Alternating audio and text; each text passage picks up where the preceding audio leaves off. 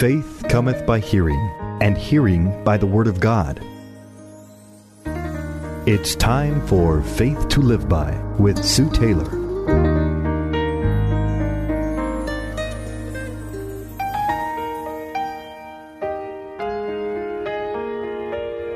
Thank you for joining me today on Faith to Live By. This is Sue Taylor. If I could ask you, who's your hero? What would your answer be?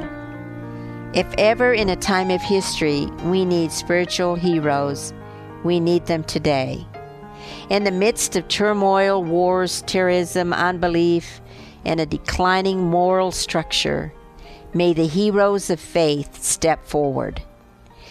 You know, in one of Elisabeth Elliot's books, she says that of the many young people who tell me that Jim Elliot's life has inspired their lives, it is surprising how many carefully preface their remarks with disclaimers such as, I don't mean he's a hero or anything.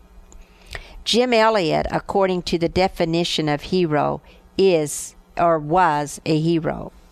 For a hero is any man or woman admired for his or her courage, nobility, or exploits, are the central figure in any important event, honored for outstanding quality.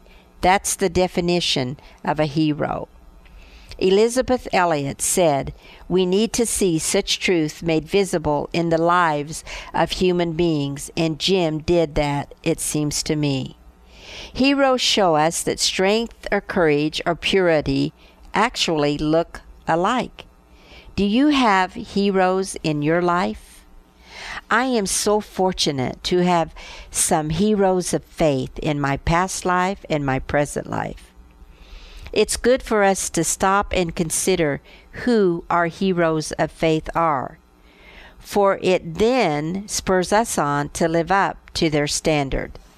You know, looking back in my own life, I'm so thankful for my grandmother who took me to church so I could hear the gospel of Jesus Christ and to get a glimpse of godly men and women sold out for a purpose to serve Jesus in purity and in faith.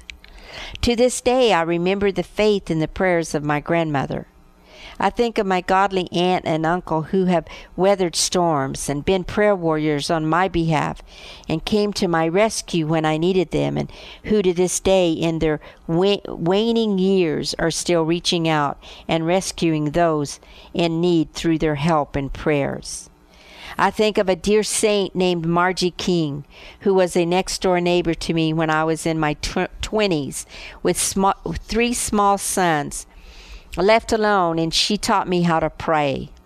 And today my heart still softens and my eyes tear when I think of a dear godly woman known as Gladys Carmichael. But to me, she was known as my Gladdy. She taught me how to love, how to trust God.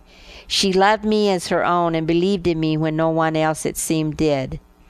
She loved my sons, prayed for them, gave to them, and ministered to them as a loving and understanding grandparent, even though we weren't related biologically. If I ever had a hero, it was my Gladdy. She made me feel as if I was the most important person in her life. But I also know she made others feel that way as well.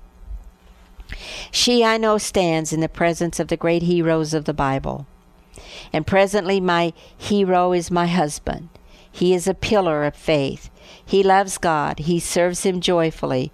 He is faithful and tenacious in his pursuit of God. He stands for what is right, even when it isn't accepted. He's helped me by his courage, his nobility, his faith to be a better person and perhaps become a hero for someone else. Yes, we need heroes today and there are those past and present as examples. Look at Noah, the ark builder, when he lived in a desperately corrupt age, when men had become universally depraved, but Noah's life shone with righteousness.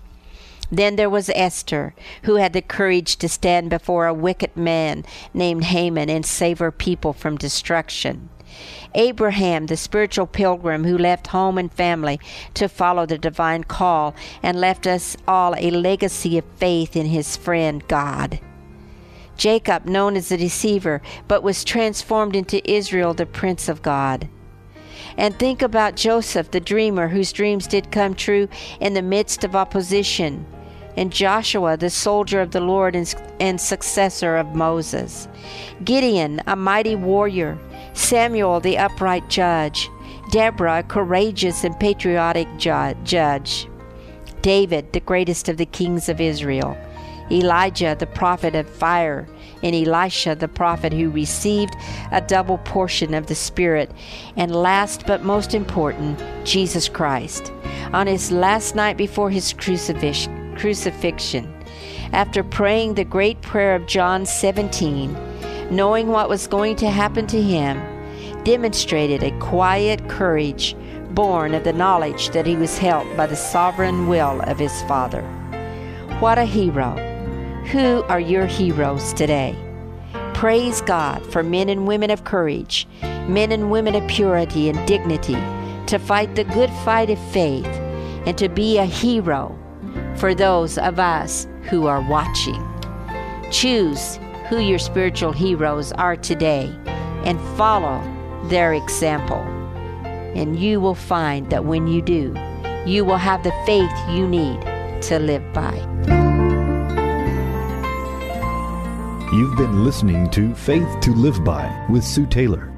If you would like to write with your comments or to request a copy of this program for an $8 donation, write Sue Taylor, 10827 Highway 86 East, Neosho, Missouri 64850. Sue Taylor is a member of the KNEO team and a keynote speaker at several church and women's events throughout the four state area.